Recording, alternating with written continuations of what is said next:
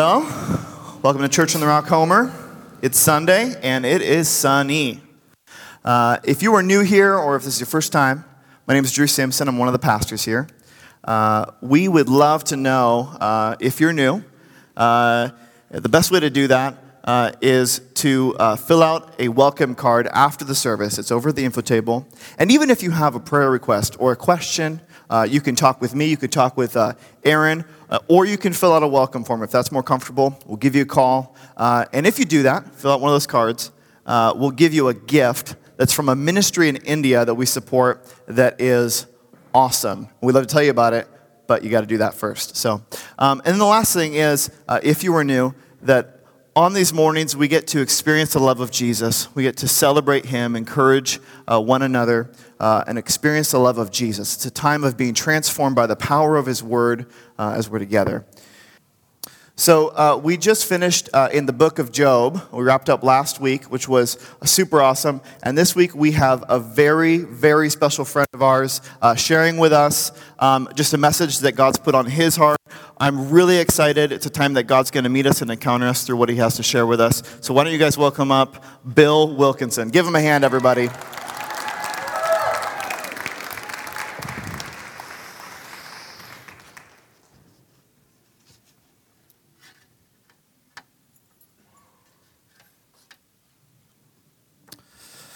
Bill, I'm just going to pray real quick and I'll set you loose. That would be great. Jesus, I thank you for Bill. I ask that you would uh, uh, help him to speak uh, really clearly the things you've put on his heart. Thank you for this morning. Would you soften our hearts to hear your voice through your word, uh, that we would not just hear it, but we would uh, be transformed by it. Thank you, Jesus. Amen. Amen. Yeah. Amen. Good morning. Try that one more time. Good morning. Good morning. That sounds a little better. Uh, I am Bill Wilkinson, for those of you that don't know me. And I'm part of the B team, speaking up here. B stands for Bill. Um, I am, I always like to let people know up front, I am a sinner saved by God's amazing grace. And uh, that saved a wretch like me. I can really relate to that song. Any other sinners and wretches here this morning? We got a few. So if you're new here today, look around all those hands. And uh, if you're somebody that's here and you're struggling and things in your life, uh, this is a place to be because you're surrounded by people who have struggles in their life but found an answer in Jesus. That's, that's a pretty exciting place to be. Uh, we're glad you're here this morning. Um, I really want to challenge you today. I've been praying about this message. My prayer is always that God would give me the message to bring, but then He would also bring the people in the seats that He wants to hear that message. So let's trust today. I want to challenge you that you would just come with an open heart today to hear God's word and with an open mind. Um, you know, at a missions conference a while back, I talked about Matthew 22, and this is where uh, the leaders of the day came to Jesus and they said in Matthew 22, verse 36, said, Teacher, which is the great commandment in the law? And Jesus said to them, You shall love the Lord your God with all your heart and with all your mind, or with all your soul and with all your mind. And I shared with you how that was such a struggle for me in my early days as a Christian. You know, that idea of surrendering all to God. Because I wanted, you know, frankly, we want to keep control of things in our lives, don't we? And I shared with you what a, what a struggle that was for me, but the, the main focus of that was talking about the second part of that verse. And it says, and a second, meaning a second commandment, is like it you shall love your neighbor as yourself. And we talked about that a little bit. I want to talk about that, kind of expound on that a little bit today, because one thing I'm realizing if any of you ever get on social media, you begin to realize that this whole love your neighbor idea it's maybe not as easy as we think. And I, I think social media, I get on some of these different ones at times, Facebook, man, it's, it's like a window to the soul of people, isn't it? You see people getting on there and uh, they, they kind of air their dirty laundry a lot on there. It always surprises me some of the stuff that uh, people will put on there, the, the struggles they have with people. So let's, let's be honest with each other here. Now, this is the audience participation part. How many of you, raise your hand, have friends or coworkers or people in your life that frankly sometimes it's a struggle just to be around them. Right? Man, there's a lot of hands. Right? All right, now okay, let's be honest with each other now. How many of you have family that it's a struggle to just be around sometimes, right? Yeah, a lot of hands. I'm with you on that. Who has family again? Who has family? Come up here and tell me about it. No, no, no, I'm just kidding. I'm just kidding. Just see me afterwards. I'd like to hear it. Okay. But we, boy, we'd love to hear those juicy tidbits. No, that's, you know, we see somebody raise their hand. We want to go talk to them afterwards. But you know, it's, it's a struggle for us. It's a struggle often to just get along with people. And I know a man once, I still know him now, but he, he did not talk to his brother for eight years. And I asked him, I said, Why don't you talk to your brother? He couldn't remember. And I later talked to the brother, and I said, Why don't you guys talk? What happened? He didn't remember. Here's two guys that their family was divided for eight years, and neither one of them could remember why. That's the insanity of the stuff that goes on sometimes. You know, God, God places such a great importance on the idea of unity and on reconciling and on restoring relationships. And in our lives, a lot of times as Christians, we really trust God. I mean, if we're sick, man, we're down on our knees and Lord, heal me. I know you can heal me. I'm trusting you for healing me. And if we've got, you know, financial difficulties, we're down on our knees and Lord, just open up the windows of heaven and pour out such a blessing like your word talks about because I need it now. But it's kind of funny because in relationships, that's kind of the area where we don't always trust God. And we tend to go to other people when we should be going to God to solve the problems in those relationships. Why is that? I mean, when you look at uh, Matthew 19, verse 26, this is where Jesus is talking, and he's talking about how it's easier for a camel to go through the eye of a needle than it is for a rich man to get into heaven. And the people say, Well, who can get into heaven then? And Jesus answers them in verse 26. It says, Jesus looked at them and said, With man this is impossible, but with God all things are possible. Can I get an amen on that? All things are possible. With God, all things are possible. And that applies to what? To all, to everything, right? Even relationships in your life. And whenever I talk to people about that, you know, I, always, I, buts get in the way. It's, you know, but Bill, you don't understand. But Bill, you don't know my neighbor. But Bill, you don't know my spouse. Bill, you don't know the people I have to work with. But, but, but, but, but, but.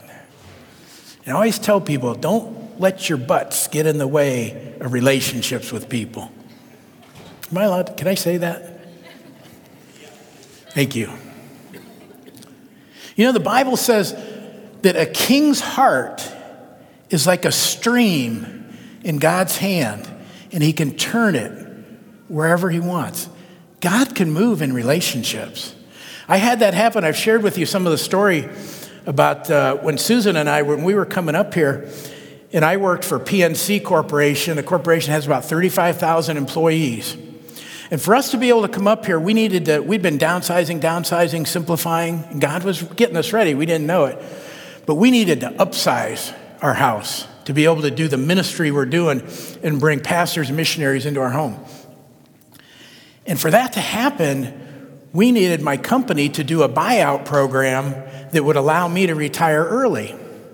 They did not have a program like that. No company like them had a program like that. And my boss talked to the guy that I work with, and they were talking, and he said, Do you think they'll do a buyout program for Bill? And my boss said, No way, not gonna happen. They'll never do it, it will never happen. And I looked at this guy in my office and I said, You know, the Bible says a king's heart is like a stream in the hand of God and he can turn it whichever way he wants. And I said, I think God's going to show you that he can not only turn a king's heart, but he can turn the CEO of a major corporation. I get chills just telling this story because 30 days later, they announced the program that it would allow me to retire early. 10, 15 years early. And the significant part of that is we could not afford a mortgage when we came up here. And that program that they came out with came in four payments. The last payment I just got this month, which will allow us to pay off our house and not have a mortgage. That's a God thing. You can applaud about not having a mortgage too. That's a good thing. but it's, it's an amazing thing that God God made that happen because you know there's 35,000 employees. There were 1,000 employees eligible for that program. You know how many signed up for it?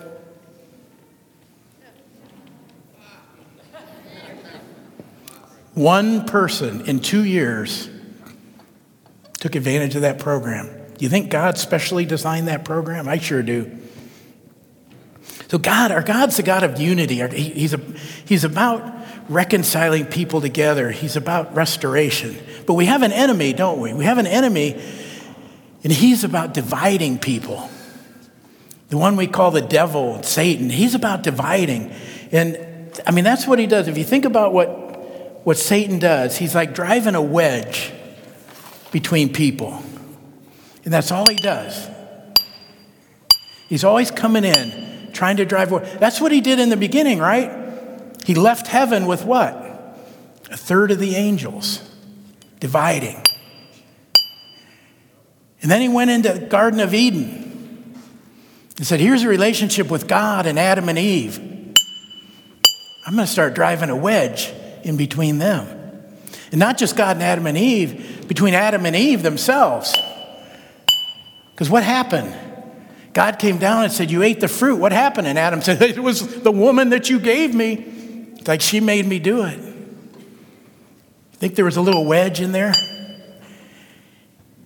Can you imagine what dinner was like the next night for Adam and Eve? I mean, here they are. Adam just, they're sitting there eating their vegetables. And he, I think at some point, Eve had to look at him and say, By the way, thanks for throwing me under the bus. And I know what Adam was thinking. What's a bus?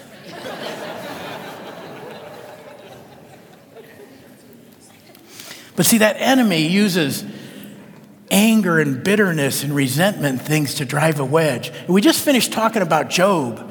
You know, and, and I love Job and his friends when they came. His friends were awesome. He's hurt and he's lost everything. He's lost his family. His wife's turned against him.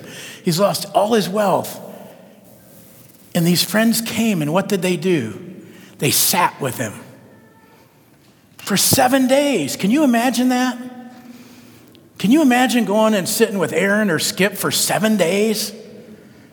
It's amazing. And they didn't speak. There's a good lesson for us there that sometimes it's just good to just be there. There's a good lesson about listening too. You know, when I was in business, 32 years, the, very, the best advice I've ever gotten in business. If, if you have a business or if you deal with customers, best advice I ever got. Write this down, tell your friends.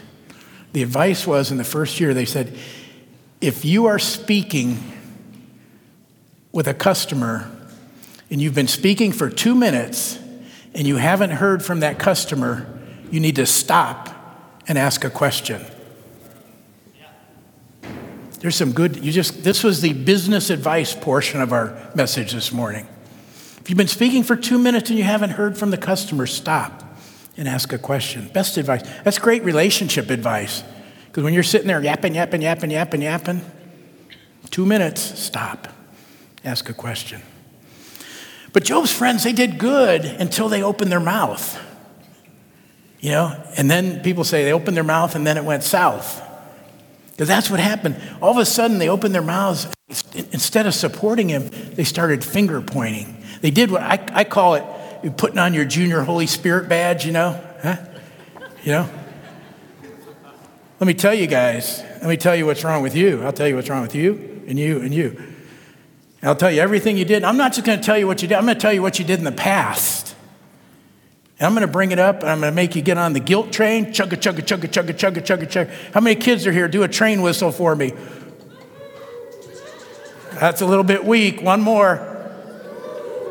That's it. That's the guilt train right there that you're hearing. Okay? And that's what happens. We put on our junior Holy Spirit badge, and we got to remember our job is to do what with people? Love them, right?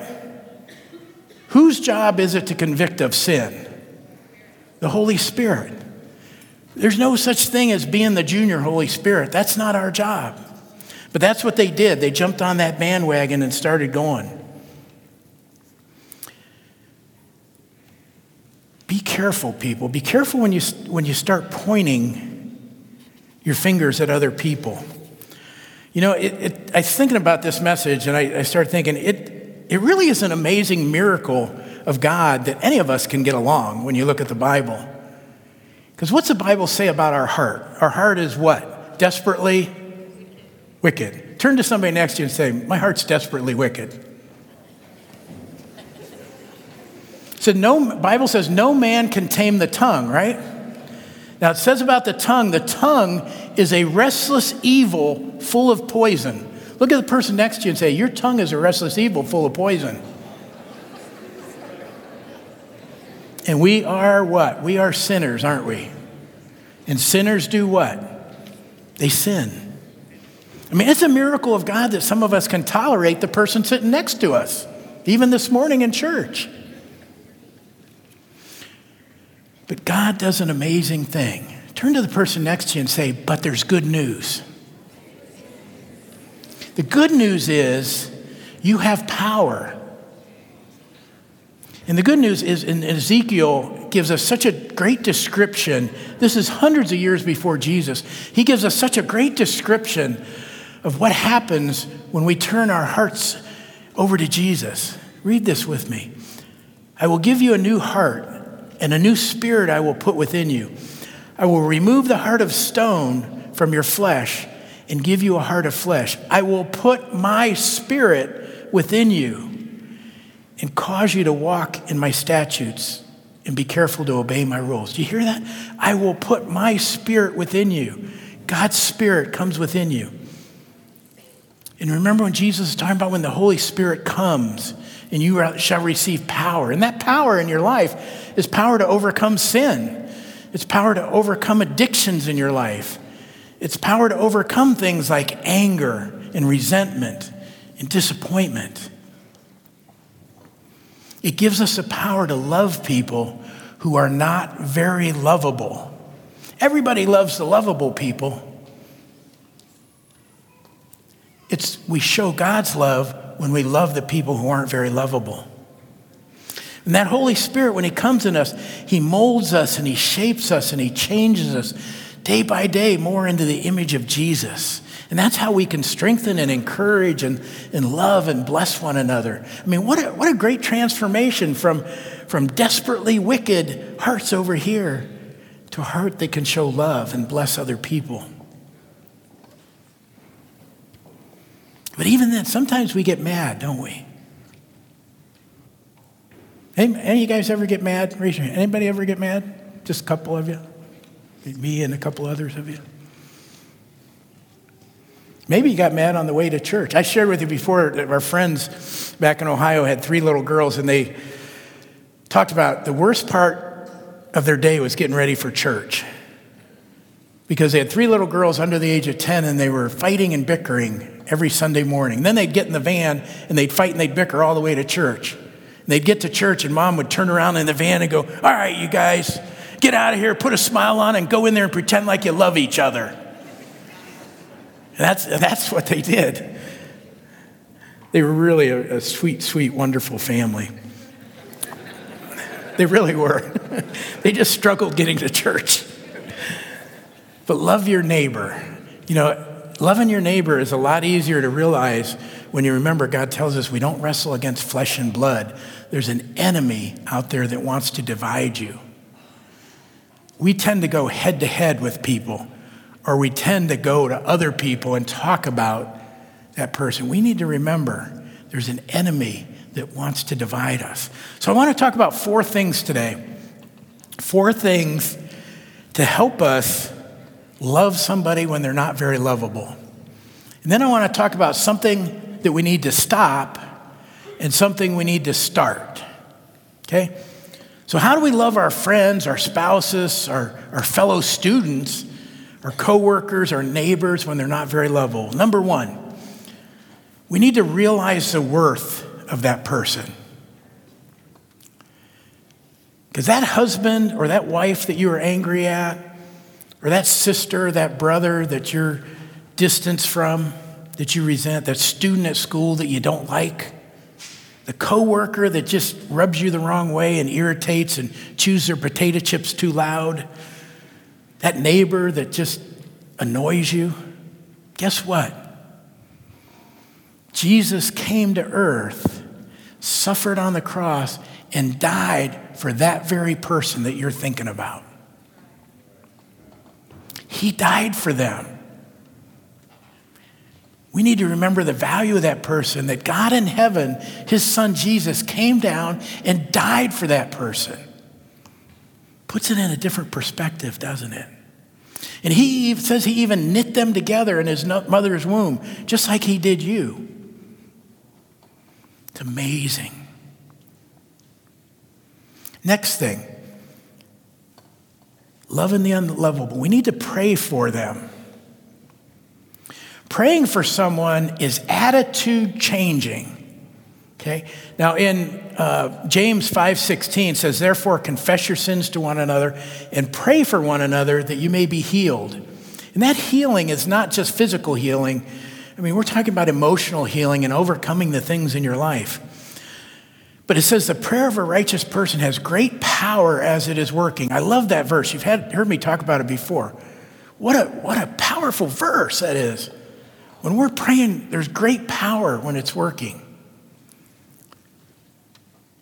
The power, though, is not just in the person that's being prayed for, the power is in the person changing who's praying. Because when you pray for somebody that you're not, frankly, really crazy about, it'll change your attitude. Part of that power is going to change you.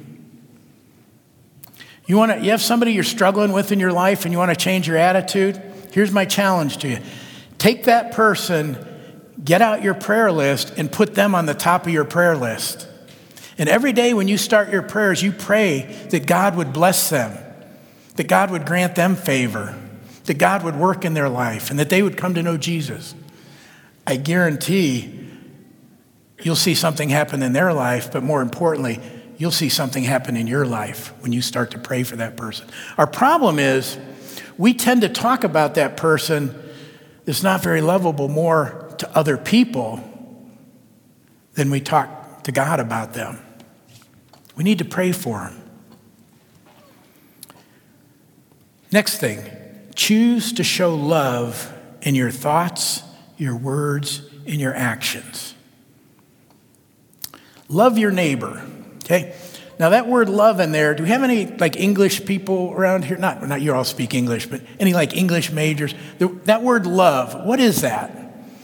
What kind of word is that? It's a verb, right? It's an action. It's not something that just shows up, that it's something. Love, he's saying, love your neighbor. He's saying, take an action, do something. Go out and show love to that neighbor. We need to start thinking of ways about that person that show love. We need to think of ways we can show love to them. We need to think loving thoughts about them. We need to start doing things and speaking words that show love. I went outside my front door a week or two ago, and here's a white truck in my driveway. And here's a guy pulling a snowblower off the back of his truck. It was Dwayne Nussbaum. I'm like, what are you doing? He's like, I'm going to snowblow your driveway. And we got a long driveway. Boy, talk about showing love to a neighbor. Now, I happen to like Dwayne. He's not one of the unlovable. And I hope he doesn't think of me as the unlovable neighbor. But think about that. If you did that for a neighbor that you're struggling with, if you loaded up your snowblower and you went over and plowed his driveway, hmm. We need to choose to show love in our thoughts, our words, and our actions. Fourth thing we need to do we need to forgive quickly. This is a struggle. I mean, this is a struggle for all of us. In Ephesians 4, verse 26, it says, Be angry and do not sin. Now, the interesting part for that, you know, a lot of times we think being angry is a problem. You should never be angry, right?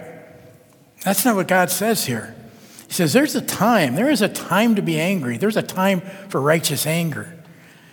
But he says, Be angry and do not sin. And look at that next part. Do not let the sun go down on your anger. Give no opportunity to the devil. So there's kind of a little correlation there. Don't let the sun go down on your anger, and don't give an opportunity to the devil. And what's the devil going to do?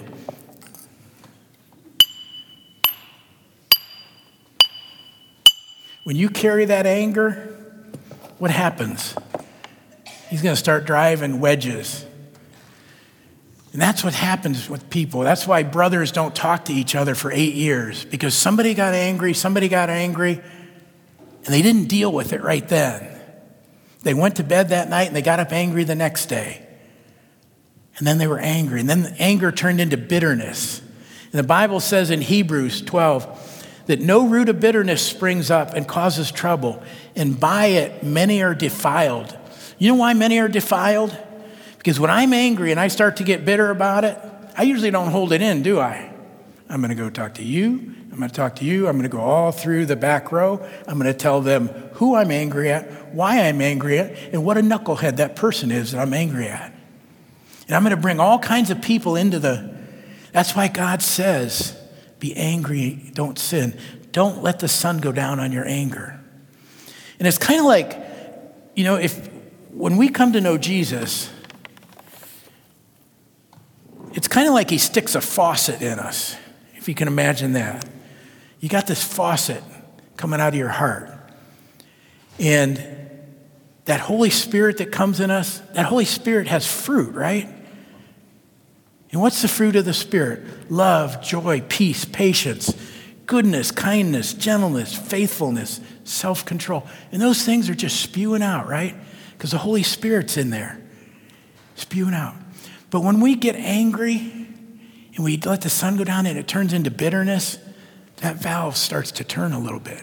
Because now it's not, it's not just love, joy, and peace coming out, it's bitterness and anger. And it kind of stifles the flow of some of that good stuff coming out. Be careful, people. Forgive quickly. The last two things I want to talk about something we need to stop and something we need to start. But these two things are going to show you the value that God places on unity, on restoration, on reconciliation.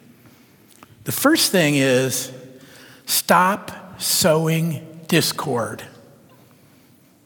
Now, for those of you that are in here sewing, I'm not talking about needle and thread, okay? For young people, what I'm talking about is sowing. Sowing is what a farmer does when he takes seed and he throws it out. That kind of sowing. But discord, the dictionary describes it as disagreement between people. And that's what sometimes we do is we start sowing, we start throwing out disagreement between people because when we're angry at somebody, we start going and telling other people. Well, then, then they're angry. I mean, I could go over here and get the whole Veldstra Knapp row. I could get them angry at somebody over here. And the problem is, I got that whole row, I got them fired up. They're mad. I'm mad. They're mad. We're all mad. And we start talking to each other about how mad we are because of what that person did. And the problem is, what happens is, I can go over and eventually I get reconciled with this person and I'm okay. But I've got 11 other people over here, led by Grandpa Knapp, who are mad. And there's a division there. And that's not good. You know, God hates that, that sowing disagreement between people. You say to yourself, How do you know that? How do you know what God likes? Well, the Bible tells me so. Proverbs chapter 6, verse 16. There's six things the Lord hates, seven are an abomination to him haughty eyes, a lying tongue, hands that shed innocent blood, a heart that devises wicked plans, feet that haste to run to evil, a false witness who breathes out lies. It's interesting, lies are in there twice. But the last one, one who sows discord among brothers. we need to stop. That is one of the most damaging things to people, to relationships. It's damaging to me when I do it. It's damaging to the people who receive it. And it's damaging to the other person that I'm angry at. And it's damaging to our witness about the hope that's found in Jesus. We need to stop sowing discord. You know, God, when, he, when we come to know Jesus and He takes our sin, and the Bible says He takes our sin as far as the east is from the west, right? He's never going to remember it against us again. But we tend to hold on to things. And it's almost like we, we sometimes we, when we having trouble with somebody, we get in our little Jetson little power spaceship and go, and we go out and we get that sin and we bring it back. Say, let me tell you, let me tell the Veldsters and the Naps about this person, their sin, what they did. Now, see, God has, take, has forgiven them. He's taken it as far as the east is from the west. Who am I to bring it back and continue to bring it up, to talk about it? What they did yesterday or a week ago or a year ago or 10 years ago. God unites people. The enemy divides people. Let me ask you a question. When you're doing this, God unites people. The enemy wants to divide people. When you're sowing discord and you're driving wedges between people, whose team are you working for? It's a powerful statement, isn't it? Whose team are you working for?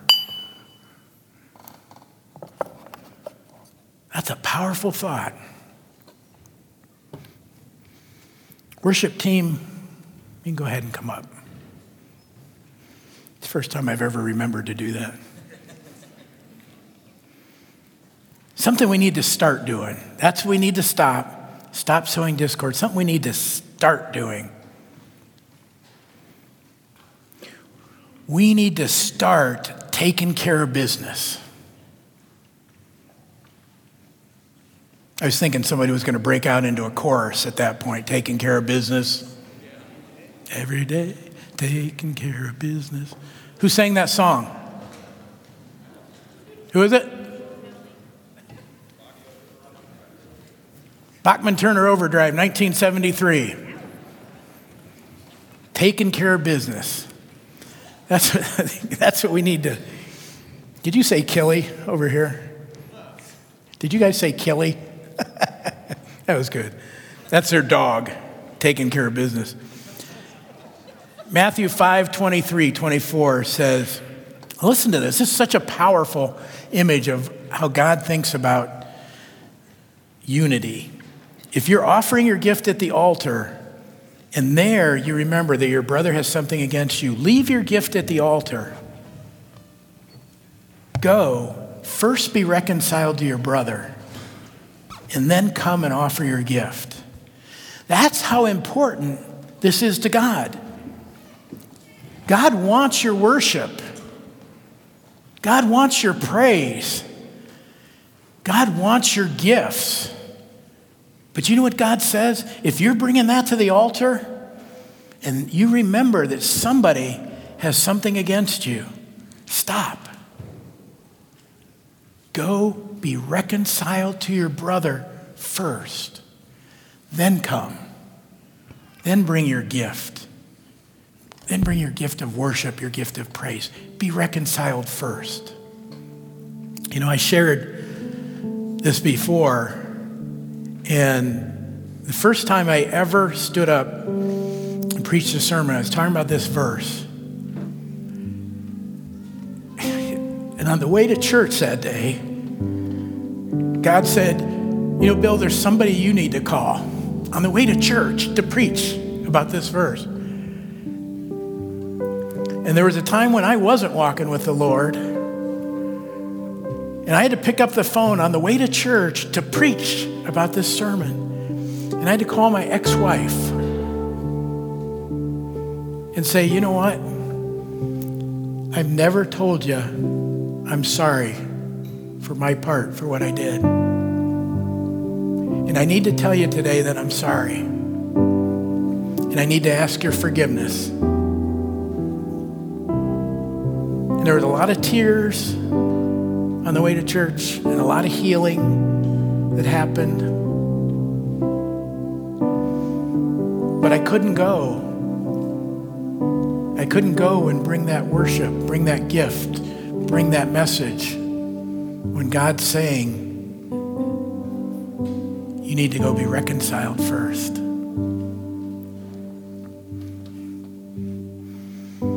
You know, Aaron, in December of this last year, he was preaching a sermon in 2 Corinthians 5, and in that message, the verse said, From God who reconciled, who reconciled us to himself through Christ. So God brought us together, reconciled us, unified us back with himself through Christ. And the next part of that verse says, listen to this carefully. It says, He gave us the ministry of reconciliation. Do you hear that? God gave us the ministry. Part of our ministry is reconciliation. Part of that is reconciling people to God, showing people that there's a God that loves them, showing people that they can turn their hearts over to Jesus and trust Him. But part of that is reconciling ourselves to other people. Part of that is helping rec- reconcile maybe brothers who haven't spoken in eight years. God's given us a ministry of reconciliation.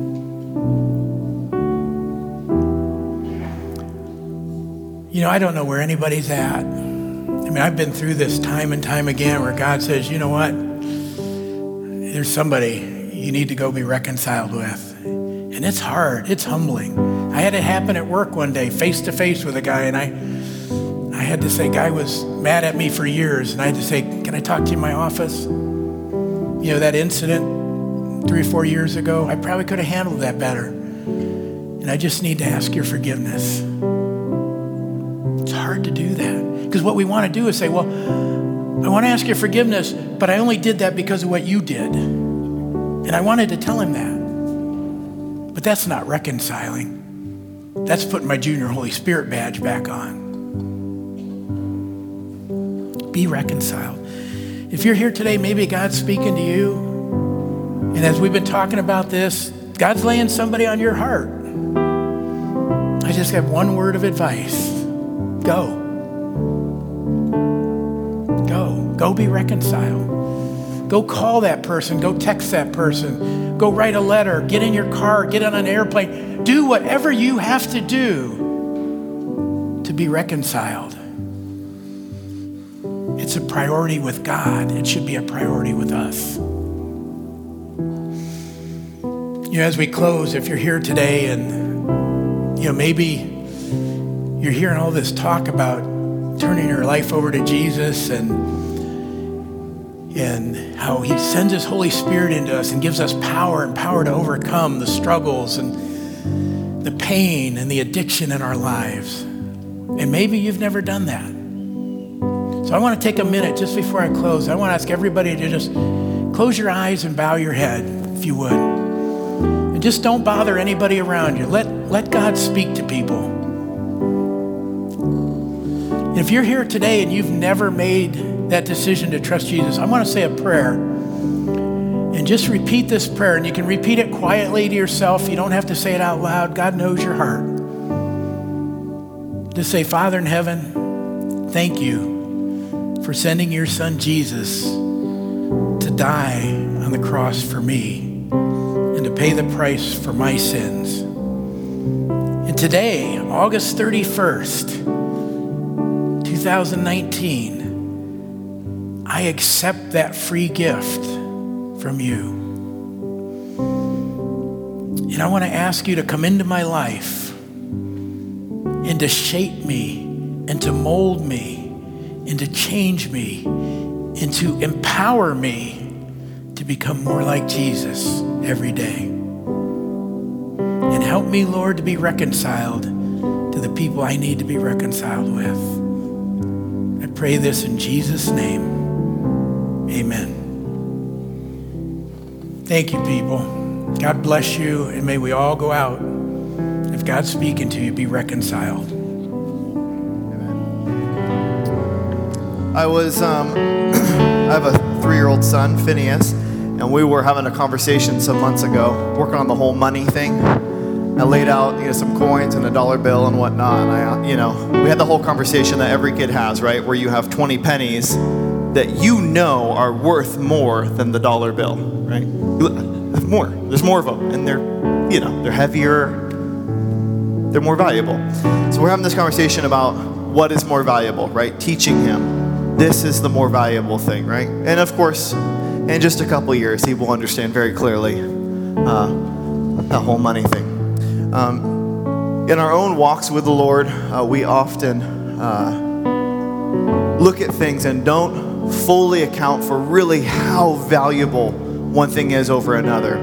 Following Jesus, forgiving others, walking in the power of the gospel and forgiveness, it's not just, it's not a, like repentance and owning that portion. It's not a hard thing, it's actually an easy thing. The comparison is something teeny tiny compared with the greatness and goodness of God.